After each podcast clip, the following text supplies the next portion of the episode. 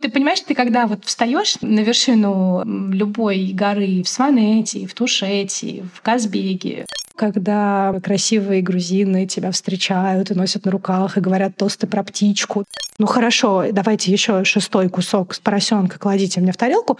Мы таким образом как будто бы купаем свое сердце в какой-то чистой воде. Ну, это здорово. Всем привет! Это Маша Преображенская и атмосферный этнографический подкаст «Гений места», который помогает людям путешествовать во времени и пространстве. Сейчас идут майские праздники, и второй год я остаюсь на майские в Москве. Ну, в прошлом году понятно по каким причинам, а в этом просто решила поработать. Но на самом деле ощущение у меня такое, как будто я совсем не в Москве, потому что последние дни я готовлю этот выпуск. Выпуск, посвященный Грузии. И забавно, последние несколько лет я действительно уезжала на майские в Грузию. Но перед тем, как окунуться во все эти глубокие, удивительные грузинские истории, я хочу рассказать вам об одном подкасте, который я регулярно слушаю. Он тоже про путешествия, внутренние и внешние, про то, как изменить свою жизнь, поменяв место жительства. Он про достижения, про моду. И, конечно, он про Нью-Йорк, город из любимых фильмов, город, где невозможное возможно. Подкаст этот называется «Стиль в деталях». Его автор, ведущая Ирина Черняк в последних эпизодах очень увлекательно рассказывает о своем опыте, опыте переезда в Нью-Йорк по визе O1, визе для людей с экстраординарными способностями. Ищите стиль в деталях на всех платформах, где слушают подкасты. Подписывайтесь и разделите мой интерес, мою любовь к этому подкасту. А мы тем временем переносимся в замечательную Грузию.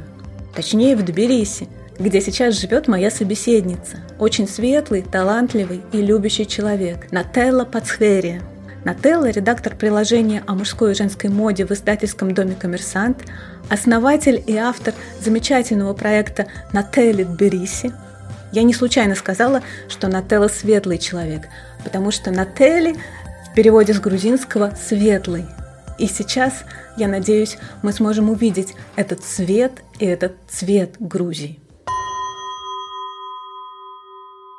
Нателла, если бы ты рисовала картину Грузии, то какие бы краски ты выбрала, какую бы палитру взяла? Мы, когда гостей приглашаем в Тбилиси, мы всегда начинаем а, с одного очень важного для меня места. Это дом-музей, квартира-музей художницы Элены Ахвледиани. Она рисовала старый Тбилиси, который сейчас, наверное, существует в отдельных районах или даже в отдельных дворах. Но вот эти яркие краски, а, черепичные красные крыши, много охры, много зелени, много сиреневого, потому что цветет вистерия, потому что цветет сирень. Вот это, наверное, те краски, которыми я рисовала бы Грузию. Мы как раз разговаривали с э, художницей по костюмам театра Руставели. Она же генеральный директор компании Самосель Пируэли. Она говорит, что для меня самым большим открытием было то, что на этих черно-белых фотографиях, там, хевсурских, например, традиционных костюмов, мы когда их начали раскрашивать, и когда находили реальные костюмы XIX века, нас больше всего потрясло количество цвета в одежде, в вышивке, в коврах, в платьях. Вот этот цвет, насыщенный такой цвет, он, да, это очень-очень знаково для Грузии, я думаю, что да. Самое главное, что вот эти цвета, они насыщенные, но они не, не олиповато выглядят. Они все как будто бы немножко приглушенные и очень глубокие. И вот мне бы очень хотелось, чтобы а, после этого разговора у людей осталось ощущение от Грузии именно в таких глубоких а, насыщенных цветах, а не в липоватых открыточках и сувенирных магнитиках. Ты знаешь, я именно так и вижу Грузию, и на самом деле за это ее и люблю. Потому что я люблю сложно сочиненные вещи. Это касается и мест, и людей. Мне нравится, когда что-то не открывается мне с первого раза. На самом деле, относительно Грузии и Тбилиси у меня были определенные ожидания, которые не оправдались. Я очень рада, что они не оправдались. Я нашла здесь что-то совсем другое, и мне очень понравился опыт этого постепенного узнавания. Я согласна с тем, что в Тбилиси действительно очень важно, как ты смотришь, с какой стороны, потому что можно попасть в очень стереотипную картинку, которая на самом деле не будет иметь ничего общего с настоящей Грузией. И в Грузии есть еще такая штука, чем больше ты путешествуешь, тем больше остается.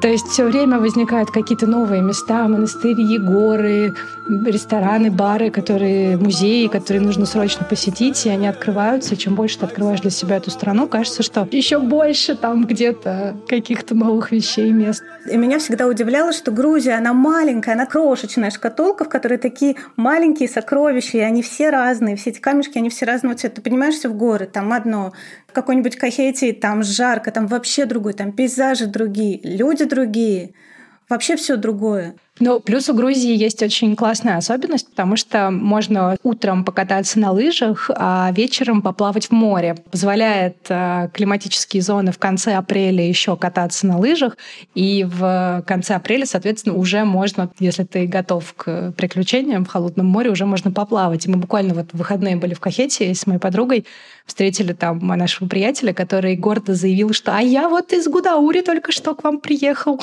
катался». Да, это волшебство, конечно. Да.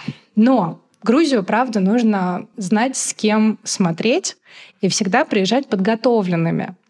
Все ждут такой немножко историю про мимино, когда красивые грузины тебя встречают и носят на руках и говорят тосты про птичку. Ну, такое очень стереотипное представление. И, к сожалению, очень много бывает э, туров, в которых это дают. Но поскольку это на самом деле действительно очень стереотипная картинка, которая не имеет ничего общего с тем, как живут настоящие обычные грузины, тбилисцы каждый день, получается немножко искаженное представление о стране. А я как раз-таки за то, чтобы люди видели тот светлый Тбилиси, очень глубокий, очень э, в чем-то даже драматичный, наверное, и очень э, разный такой и светский, и модный, и культурный, и литературный, и какой угодно. Давай поговорим о твоем Тбилиси. Я знаю, что ты родилась и выросла в Москве, но каждое лето с какого-то возраста ты ездила к бабушке в Тбилиси. Да, совершенно верно. Я родилась и выросла в Москве. У меня русская мама, мой папа грузин. Папа родился, вырос в Тбилиси. И, естественно, его родители тоже жили в Тбилиси. И вот с самого раннего возраста, там буквально мне было, наверное, 6 месяцев, когда меня первый раз привезли в Тбилиси к родственникам. И с тех пор, наверное, с, может быть, с трех-четырех лет я уже приезжала к моей бабушке и к дедушке. Дедушки, к сожалению, не стало, когда была совсем маленькая. Но вот бабушка — это такое мое светлое пятно грузинское. Ее тоже звали Нателла. Точнее, меня тоже зовут Нателла. И для меня Тбилиси — это всегда был город, где меня очень-очень-очень ждут. И я сейчас, на самом деле, вот оборачиваясь назад, понимаю, что я приезжала в 90-е в Грузию, а 90-е вообще были довольно тяжелым временем, и в Грузии особенно там свет по расписанию, топим паркетом. В общем, ну, все очень-очень-очень, правда, было тяжело. И все равно я этого не ощущала никогда. Для меня всегда был горячий хачапури, для меня всегда были безумно какие-то вкусные деликатесы, которые бабушка сама своими руками делала. И я очень хорошо помню, она была стоматологом, работала на улице, которая раньше называлась Леселидзе, сейчас называется улица Коты Абхазии, там была такая большая старая стоматологическая клиника. Она меня туда водила, и в перерыве мы с ней э, обедали свежекупленным, свежеиспеченным хлебом, грузинским лаваш такой длинный. И она смешивала масло с медом, и мазала этот кусок хлеба. И вот для меня вкус Грузии, он вот такой, вот этот свежеиспеченный лаваш с маслом и медом бабушкин. И плюс у нас еще на балконе растет виноград, такой сладкий черный виноград. Все время забываю, то ли Одесса, то ли Изабелла. Мы живем на третьем этаже. У нас не какой-то частный дом. Мы живем в центре города, в районе Ваке. На третьем этаже у нас поднимается вот этот вот ствол виноградника. На нем висят эти черные грозди каждую осень. И ты буквально с балкона можешь собрать там 20 килограмм винограда. Вот. И для меня вот Тбилиси, он всегда был такой очень гостеприимный, где меня очень любят, очень ждут. Вот с какими-то такими невероятными деталями. Там инжировое дерево во дворе, на котором я пряталась, и до сих пор горько помню этот день, потому что меня это дерево, оно так покололо. Я потом неделю вспоминала, как я на нем спряталась, чесалась, как ежик. А расскажи, пожалуйста, о квартире бабушки. Я знаю, что тбилисские квартиры, вот эти вот со старым паркетом, потолками под 5 метров, роскошные лепнины, огромными окнами, это что-то особенное. Ты знаешь, э, у нас вообще очень интересная история, потому что вот этот дом, в который я приезжала к бабушке с дедушкой, в их квартиру, собственно, мой дедушка вместе с друзьями и строил. Кооперативный дом, когда они начали его строить, в этом районе не было ничего, были сады, точнее, были частные дома, большие вишневые сады, а сейчас это абсолютно такой индустриальный городской, там один из городских центров. Вот эта квартира, она, конечно, мне в детстве казалась просто какой-то стадионом каким-то невероятно огромным, там потолки, ну, не 5, но 4 метра, что тоже немало, огромные окна. И удивительная планировка этой квартиры, она сделана таким образом, чтобы можно было открыть все двери во все комнаты и посадить э, стол на 70 человек. И мой дедушка сделал спальню чуть меньше, одну из спален чуть меньше, чтобы прихожая была шире, чтобы можно было встречать гостей, и они как-то более вольготно могли снять с себя пальто, там, шубы, куртки и так далее. И действительно, вот эти огромные окна, высоченные потолки, старинная мебель. Бабушка моя очень любила разные фарфоровые фигурки, какие-то статуэточки, какие-то невероятные хрустальные вазочки у нее стояли, сервизы. Ну, в общем, это вот реально такой был и остается дом, куда до сих пор приходят гости, и так немножко так раскрыв рт ты, я, может быть, это как нескромно прозвучит, но он действительно такой очень-очень впечатляющий. И есть такая смешная история. У нас в центре большой комнаты, в центре зала висит э, люстра очень большая, с такими хрустальными сережками, с э, кучей капелек хрустальных. Весит, соответственно, там где-то, наверное, центнер так хороший. Я помню, когда было землетрясение, моя бабушка, которой на тот момент было 80 лет, и ее сестра, которой на тот момент было 85, стояли под этой люстрой и думали, что, значит, поймают ее. Они хотели ее спасти просто. Да, они хотели ее спасти. Да, да, да. Это очень, очень по-нашему, да. Скажи, а сейчас в Тбилиси существуют такие застолья, когда ты открываешь эти двойные двери, ставишь столы, и приходят 200 человек, 300, я не знаю сколько? Давай сделаем вид, что пандемии нет. И правила, да, правила больше трех не собираться нет, но да, до сих пор эта традиция есть. Причем она и в Тбилиси есть, и в регионах есть, и у всех они очень, эти застолья на самом деле разные. Такая удивительная штука, например, если ты на застолье в Эмирете, в регионе Эмирети, то тебе 35 раз предложат хачапури, 10 раз предложат там салат, ну вот все, что стоит на столе, пока ты не скажешь, ну хорошо, давайте еще шестой кусок с поросенка кладите мне в тарелку, от тебя не отстанут. При этом в Кахетии тебе один раз скажут, поросенка будешь? Там, ой, нет, спасибо. Все, тебе больше не будут этим вопросом докучать. Вот такие совершенно разные темпераменты в регионах. А есть ли какие-то тбилисские, истинно тбилисские застольные, например, традиции? Я вот так э, сказать про истинно грузинские тбилисские традиции не могу вот выделить, потому что, может быть, я просто не так часто бывала на застольях в регионах. Единственное, что я могу сказать, что есть определенная последовательность тостов, но мне кажется, она какая-то общегрузинская. То есть это Вох, мир, э, любовь, родители. Я сейчас могу перепутать последовательность, потому что Тамадой не была в своей жизни ни разу на грузинском застолье. Но это как бы определенная такая да, последовательность слов, которые говорятся, тем, которые поднимаются. И, конечно, песни. Наверное, в песнях отличается. Вот я бы так сказала. Есть городские, тбилисские именно песни, тбилисские романсы которые я, например, слышала в основном только в Тбилиси. Есть невероятно красивые мелодии, которые я слышала только в Кутаисе за столом или, опять-таки, только в Казбеге. Наверное, наверное, песнями. А у тебя есть любимый тбилисский романс? Да, у меня есть один любимый тбилисский романс. Его исполняет моя... Точнее, его исполняет не только моя тетя, но мне очень он нравится в исполнении моей тети. Он называется «Саламури». Она, конечно, поет его так, что и плакать хочется, и сердце разрывается, и при этом оно как будто бы становится больше и наполняется любовью и музыкой. Городской романс. Городские песни Тифлиса или Тбилиси – это вообще отдельная история. Поют их только здесь и больше нигде. Многие из нас могли слышать какие-то из них в неподражаемом исполнении Нани Бригвадзе. В одном из своих интервью Нани призналась, что однажды мама сказала ей, куда-то этот жанр исчезает. Но голос Нани Бригвадзе и других замечательных грузинских исполнителей романсов помогает нам не терять этот жанр. Некоторые этнографы считают, что истоки городских песен Тбилиси лежат в песнопениях ашугов, древних поэтов и музыкантов. Когда-то давно они выступали на улицах, слагали стихи, пели песни, аккомпанировали себе на сазе. Это такой инструмент, похожий на лютню. Но на самом деле городской романс пришел в Тифлис только в XIX веке. И, скорее всего, появился он под влиянием любви горожан к необыкновенно красивым неаполитанским песням, к оперным ариям и к русским романсам, конечно же. Все эти песни, вся эта музыка, она была переработана на грузинской почве, и появился совершенно уникальный жанр, который мы называем городские песни Тбилиси или грузинский романс – Говорят также, что на этот жанр повлияло и удивительно красивое грузинское хоровое многоголосие. Как я уже говорила, в XIX веке появляется грузинский романс. В аристократических домах и в салонах Тбилиси устраивают концерты. Нередко эти песни поют на три голоса под гитару. Это необыкновенно душевно и необыкновенно красиво. Что-то похожее мы сейчас, наверное, можем услышать в исполнении Цеспери Трио, это красивейшая музыка, я вам рекомендую ее послушать, как будто вы купаетесь в теплом море.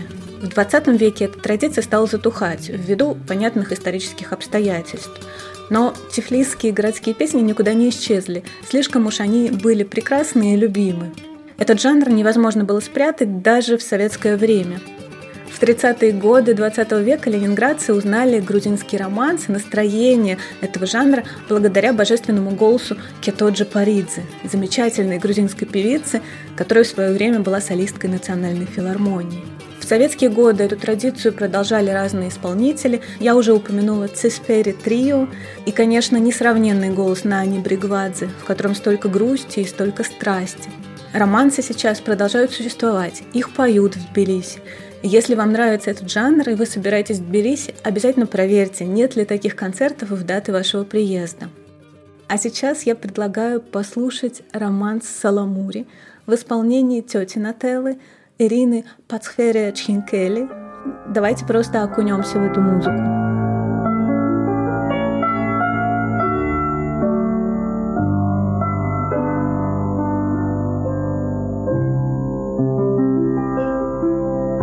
Salamursa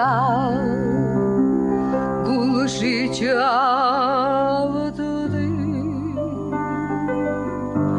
Amol galice sevdi vardı გულში ჩავიხედე და გინახე შემიხვარდი და იქნესა სალამურმა რად მომდაწე სიცოცხლეო მე მომგალი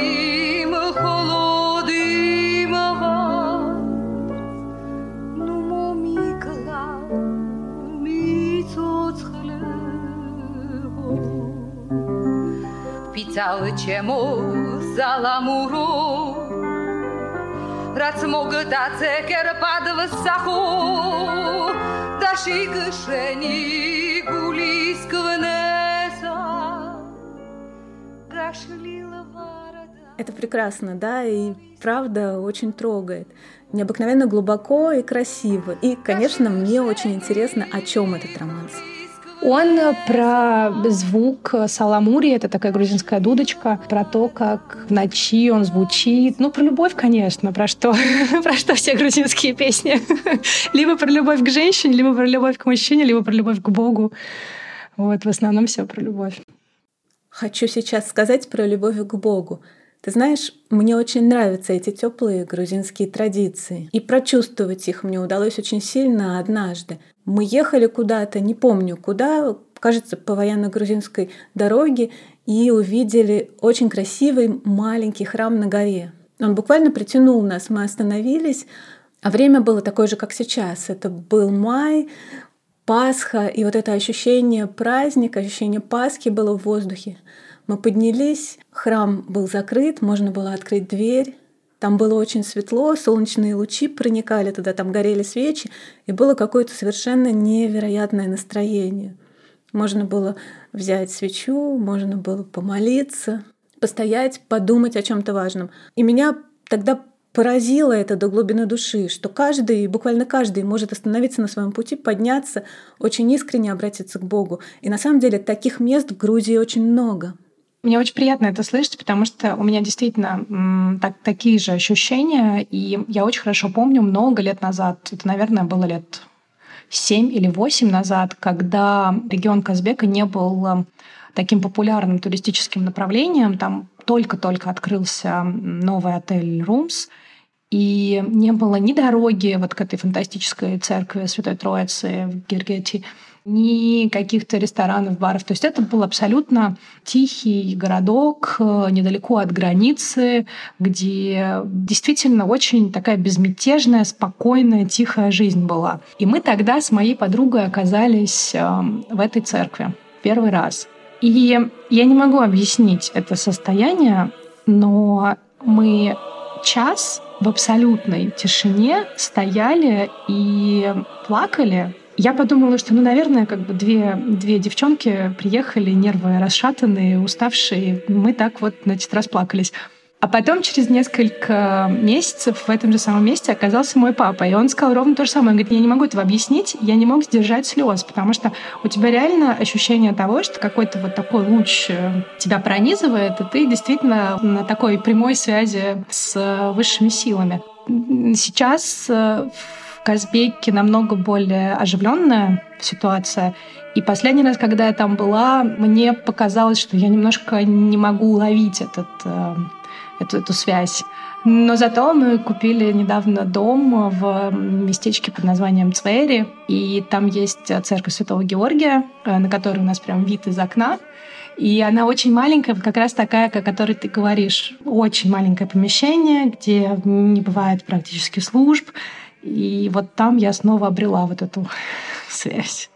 Я вот, когда думаю о Грузии, я всегда думаю о загородной жизни в Грузии. Это такая, знаешь, для меня несбыточная мечта. Вот если бы я могла купить домик, и там росла бы хурма во дворе, виноград.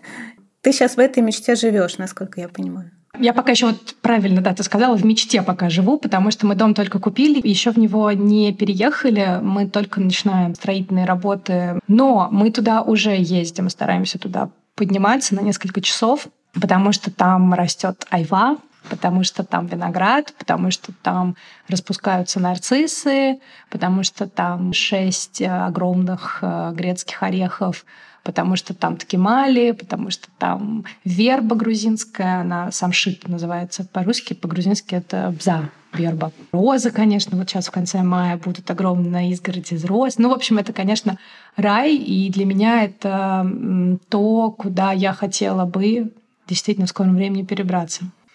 Нателла, расскажи, пожалуйста, вообще, как ты оказалась в Грузии? Ты же москвичка, жила и работала в Москве. И, насколько я понимаю, у тебя не было в голове такого плана, что когда-нибудь я перееду в Тбилиси, буду там жить, или перееду в прекрасный дом со старым садом и буду там жить. Ну, ты знаешь, наверное, это будет лукавством сказать, что я никогда об этом не думала. Я, конечно, каждый раз уезжая из Тбилиси уже в каком-то сознательном возрасте, никогда мне там 8-9 лет, и я очень соскучилась по маме и папе, и вот я несусь в Москву, сломя голову. А когда я уже приезжала в подростковом возрасте, там попозже с подругами, мне очень нравилась вот эта погода, во-первых. Начнем с того, что здесь солнце. И это очень как-то психологически важно оказалось. Мне очень нравилась такая, такой размеренный ритм жизни. Но мне всегда казалось, что я еще не все попробовала в Москве, не на, до конца нашла себя. Я, мне нужен этот ритм, это безумный какая-то такая гонка, желание достичь успеха и так далее. Для меня всегда было очень важно. И я понимала, что сейчас переехать в Тбилиси я не готова, потому что я еще не, как бы не до конца себя реализовала, как мне казалось, в Москве. А потом, когда я вышла замуж, и мы с моим мужем Сосо стали приезжать в Тбилиси, я стала видеть Тбилиси его глазами тоже. И мне он стал нравиться еще больше, открываться с каких-то других э, совершенно сторон. Потом я стала приезжать в Тбилиси по работе по приглашению Mercedes-Benz Fashion Week Тбилиси, Софа Чоня. И я увидела совершенно какой-то третий Тбилиси. я стала уже как-то более активно думать о том, что вот может быть, а вот почему бы и нет. С этой мыслью как-то мы так с мужем периодически встречались, потом расходились с этой мыслью. И в итоге, когда у нас родилась вторая дочка, Тинико, мы решили на несколько месяцев попробовать пожить в Тбилиси. В августе месяце до Нового года решили мы. Вот. Ну, в общем, с тех пор прошло два года. А за что ты сейчас любишь Тбилиси? Я люблю Тбилиси за то, что здесь очень тепло, и я имею в виду, конечно, не погодные условия, а в целом какую-то атмосферу. Я люблю Тбилиси за то, что я здесь эм, чувствую это как бы исключительно мои ощущения. Я чувствую здесь умиротворение, чувствую здесь э, какой-то внутренний покой. У меня есть ощущение, что я как будто бы немножко ну, пойми меня правильно, как будто бы немножко над гонкой или в стороне от гонки, да, как бы кому, кому как больше нравится что я немножко стала таким наблюдателем, потому что я, естественно, продолжаю следить за тем, что происходит в Москве. Я продолжаю работать в издательском доме «Коммерсант» как э, редактор приложения о моде. И я, конечно, не уехала в Грузию, не накрылась э, там, каким-то воображаемым одеялом от всего внешнего мира. Я продолжаю следить активно за всем, что происходит в России. И понимаю, что вот этот ритм сейчас, вот на данном этапе моей жизни, когда у меня два маленьких ребенка, когда я уже очень долго бежала эту гонку, это очень комфортная для меня история. Другой мир — Православная история Грузии достойна отдельного рассказа. И в стране очень много разных исторических памятников и замечательных древних храмов. Уникальных совершенно мест, где чувствуется какая-то особая энергия, как будто бы связь с Высшим. И здесь она чувствуется сильнее, чем мы привыкли это чувствовать. И может быть, кстати, с этим и связано то, что в этой стране так чтут традиции. Я не знаю, как это ощущается изнутри, но когда ты приезжаешь, то это буквально глоток чистейшей ключевой воды. Большие гулкие храмы, многие церкви не реставрированы, их просто не коснулась рука реставратора. Это невозможно красиво. Ты видишь, как свет золотит эти древние обветшалые стены. Есть в этом ощущение какой-то искренности, особой чистоты. Я не хочу сейчас говорить об истории, не хочу говорить об архитектуре. Легко найти информацию обо всем этом, и если вы захотите, вы ее найдете. А здесь я просто хочу рассказать о своих ощущениях. Вот приезжаешь ты в монастырь, тебя встречает человек, монах. Он рассказывает тебе, как они здесь живут, сколько молятся, сколько работают. Ты садишься, внизу течет река. Он достает тебе корзину яблок, предлагает яблоки, предлагает мед.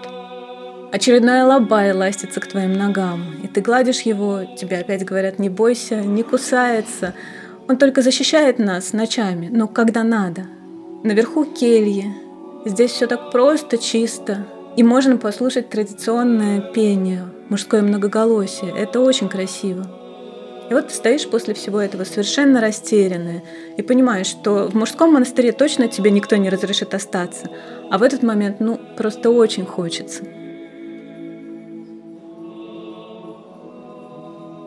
И, конечно, просто когда ты ходишь по этим улицам, по которым ты знаешь, что ходили твоя бабушка с дедушкой, да, твои прабабушка и прадедушка, и когда ты идешь по этим маленьким там, красивым э, переулкам, итальянские дворы. Но это все какое-то, вот оно такое родное для меня. Это, наверное, все-таки на уровне ощущений больше, чем какая-то вот причина, по которой я могу сказать, что вот я люблю Тбилиси за это. Ты упомянула, что ты живешь в районе Ваке, правильно? Да. И я знаю, что это район, где как раз и проводят время тбилисцы, чтобы быть подальше от этих туристических толп, ну, которых сейчас нет, как мы знаем. Ну, это дело, ну, как бы здесь дело даже не в том, что это район, где, куда тбилисцы убегают от туристических толп. Есть э, просто очень разные тбилисцы, да, есть коренные тбилисцы, которые родились, выросли в старом городе. Там, например, э, семья Резога Бриадзе, да, они живут в старом городе и обожают этот район. Есть тбилисцы, которые родились, выросли в Сололаке, да, и это совершенно другая какая-то а, история, совершенно другие, другой колорит. Есть тбилисцы, которые, например, живут на Тацминда и ни за что в жизни ни в какой ваке не поедут. Если сравнивать с Москвой, то район Ваке, наверное, можно сравнить с, ну, может быть, вот Кутузовский проспект, вот что-то такое. То есть это не совсем центр, но это достаточно центральное расположение. И так просто сложилось исторически, что над жителями нашего района все время подтрунивают, потому что нас называют очень светскими воображалами. Потому что на самом деле, конечно, не так. Светскими это потому, что вы любите потусоваться? Я, например, очень люблю несколько мест в районе Ваке. Например, есть такой фантастический ресторан «Оливия» и «Ле Море», они вместе. И я люблю туда приходить, просто попить кофе, посидеть, посмотреть на местных жительниц. Они всегда очень красиво одеты, они всегда а, очень ухоженные, они всегда какие-то невероятно стильные. И очень э, мне радостно и приятно, что могу их каждый день наблюдать. Нателла, я знаю, что ты недавно стала членом фонда грузинской моды. Ты все должна знать о моде Грузии. И вот ты сейчас стала говорить о стиле тбилисских девушек. Вообще расскажи, пожалуйста, как выглядит тбилисская девушка? Да, я действительно недавно стала членом фонда грузинской моды, чему невероятно рада. Случилось это уже после того, как я долгое время посвящала себя исследованию грузинской моды, грузинского стиля. И, собственно, началось все с того, что мы с мужем стали приглашать людей в Тбилиси под эгидой нашего проекта «Натали Тбилиси», который мы назвали «Проект о Грузии», не блог, а именно проект о Грузии. Для нас очень важно, потому что мы не только пишем о Грузии, но и действительно приглашаем то, что мы назвали стильные туры. И как раз-таки основная мысль вот этого стильного тура — понять, почему грузины и грузинки так классно выглядят, почему у них такой интересный самобытный стиль. А если возвращаться к вопросу о том, как для меня выглядит настоящая грузинская девушка, это немного, может быть, какие-то детали богемного стиля, то есть, может быть, какие-то необычные брошки, всегда очень характерные украшения, многослойность архитектурный покрой, может быть, какие-то необычные детали, баски, сложные какие-то воротники, часто черный цвет. Я, кстати, вот исследовала тоже природу любви к черному цвету. Я думаю, у меня есть своя гипотеза, она не, не подкреплена никакими научными статьями или там нигде не запатентована. Но э, мне кажется, что это все-таки, конечно, идет исторически от того, что в Грузии принято носить траур. Есть даже определенное количество времени, которое ты должен этот траур носить э, несколько лет по брату, по сыну, по мужу. Поскольку многие женщины носили, особенно в военное время, а Грузия всегда воевала, ты знаешь, у нас очень такая тяжелая история в этом смысле. Поэтому траурный цвет э, присутствовал всегда. И в какой-то момент многие женщины настолько привыкали к этому, что даже уже и не хотели. Может быть, в знак уважения там, к погибшему члену семьи, а может быть, просто уже как-то и не хотелось. Очень много носили черного. Ну и, конечно, так получается, что черный все-таки очень элегантный цвет. И он как-то вот так очень органично вписался в культуру, в эстетику города. И ну, вот я сама сейчас сижу перед тобой в черном жакете. И, например, что для меня очень важно в грузинском стиле, это то, что э, многие грузинки стали поддерживать современных грузинских дизайнеров. Что для меня особенно приятно, это то, что в современной одежде все равно остается место традиционным элементам. Есть такое ателье, например, фантастическое Самусели Пируэли, которая восстанавливает по старинным фотографиям э, старинные же костюмы, но при этом добавляет молнии, добавляет какой-то чуть иной крой, и это уже вещь, которую ты можешь носить каждый день, но с традиционной там, застежкой воротника, как у Ахалухи, например. Э, современное поколение дизайнеров, э, оно часто обращается к своему наследию. Например, в концепт-сторе Иери, в котором я консультант э, по контенту выступаю, мы тоже эту тему очень продвигаем, потому что Грузия настолько маленькая, настолько аутентичная страна, что вот эта связь со своим традиционным, она очень важна. Грузия, на мой взгляд, вообще пропитана историей и историями. И за это я, можно сказать, ее и полюбила. Как я уже говорила, у меня было постепенное развитие этого чувства к Грузии, к Тбилиси. И однажды у меня было даже такое ощущение, что я жила здесь в прошлой жизни. Я как-то шла, и вот эти деревья, свет солнца, здания, старые здания Тбилиси. А ведь очень старый город, здесь много всего сохранилось. И вот было такое удивительное дежавю. Но Тбилиси, он вообще такой на самом деле. То есть я не скажу, что он какой-то сказочный, пряничный. Нет. В нем есть вот какая-то загадка, особенная история, непростая история. Да, и мне очень на самом деле приятно, что ты это говоришь, потому что ровно эту мысль я все время пытаюсь донести, что да, мы умеем веселиться, да, мы умеем петь, да, мы умеем э, э, танцевать и очень зажигательно это делать, но все-таки, если брать э, всю историю страны, она очень драматичная, она очень тяжелая, она очень глубокая, и вот это вот ощущение того груза, может быть, даже можно сказать, оно... Э, мы же когда творим, да, когда, когда нам грустно, когда нам тяжело, вот самое такое яркое творчество, оно начинается тогда, когда у тебя внутри есть какой-то конфликт. И вот этот вот конфликт, он и, наверное, в хорошем смысле этого слова дает вот этот э, творческий толчок. Наверное, так.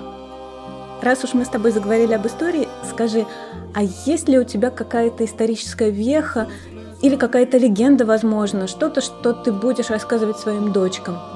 Скажем так, это не легенда, это не историческая веха какая-то, но есть одна очень э, важная для современного поколения история.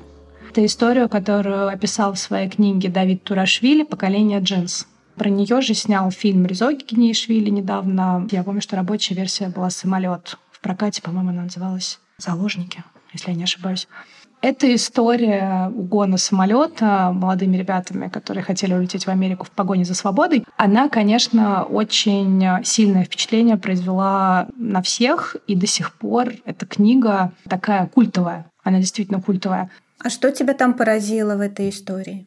Кроме того, что это там довольно жестокая история, да, и она грустно заканчивается для всех участников этой истории, меня в ней поразила вот эта вот очень грузинская воля и жажда свободы. Вот эта грузинская жажда свободы, которая есть э, у всех от мала до велика, она для меня очень важная.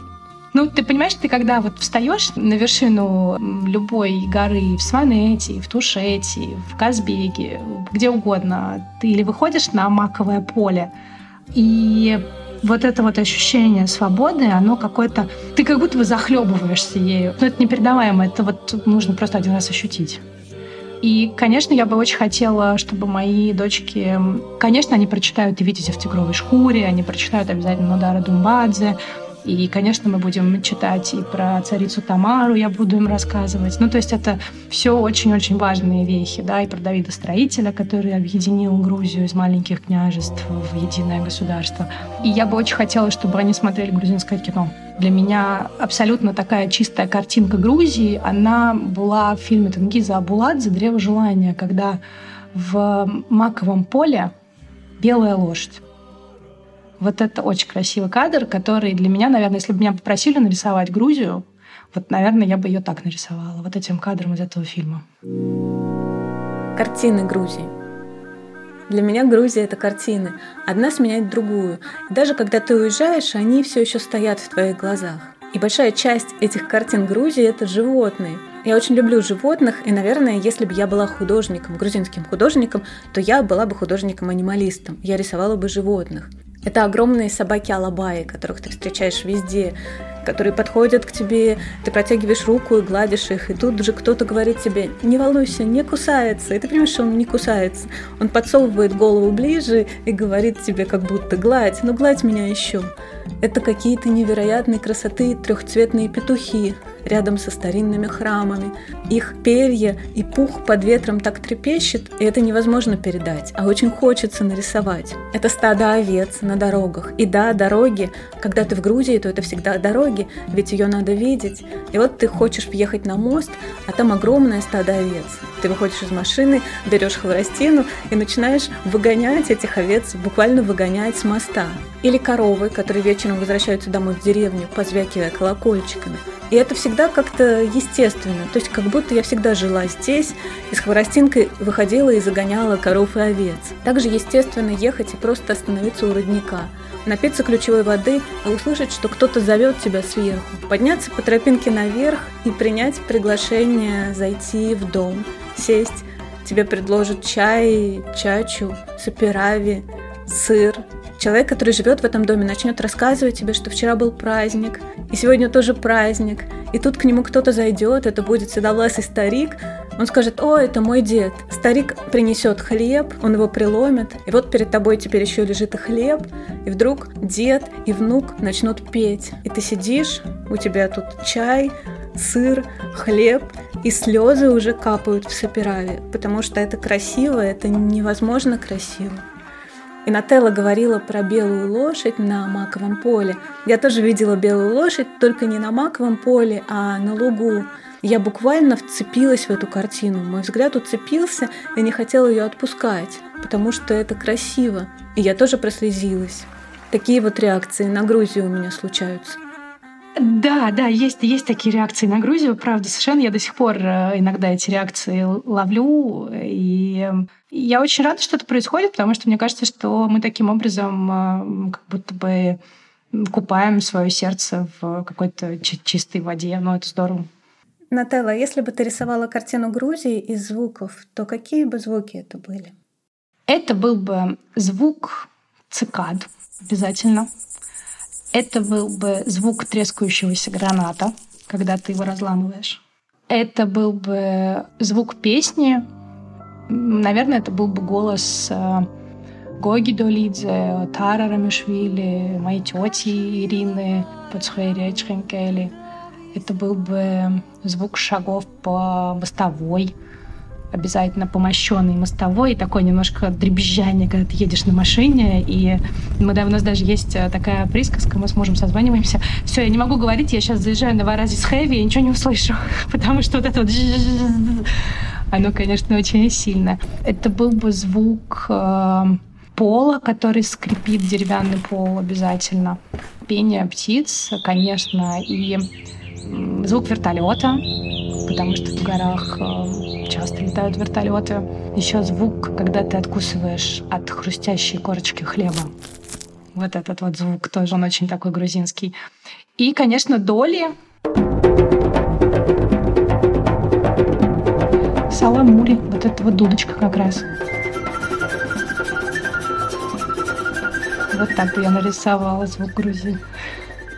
Очень здорово и очень по-грузински, потому что в маленьком так много раскрывается, да, и такое ощущение, что оно никогда не закончится. Ты будешь эти звуки вытаскивать, как э, факир вытаскивает платки и шляпы, бесконечно. Да, абсолютно бесконечная страна – это Грузия. Впечатления нанизываются на впечатления, пейзажи на пейзажи, песни сменяются песнями – и в итоге все это превращается в какое-то огромное художественное полотно, написанное теплыми и сочными красками. И хочется возвращаться снова, чтобы дополнять эту картину. Спасибо вам за то, что слушали этот эпизод до конца. Подписывайтесь на подкаст «Гений места» на всех платформах, где слушают подкасты. Оставляйте отзывы везде, где это возможно. Именно отзывы помогают поднять рейтинг проекта и сделать его видимым для большего числа людей. Заходите на мою инстаграм-страницу тикет нижнее подчеркивание ту и, конечно, ждите новых путешествий.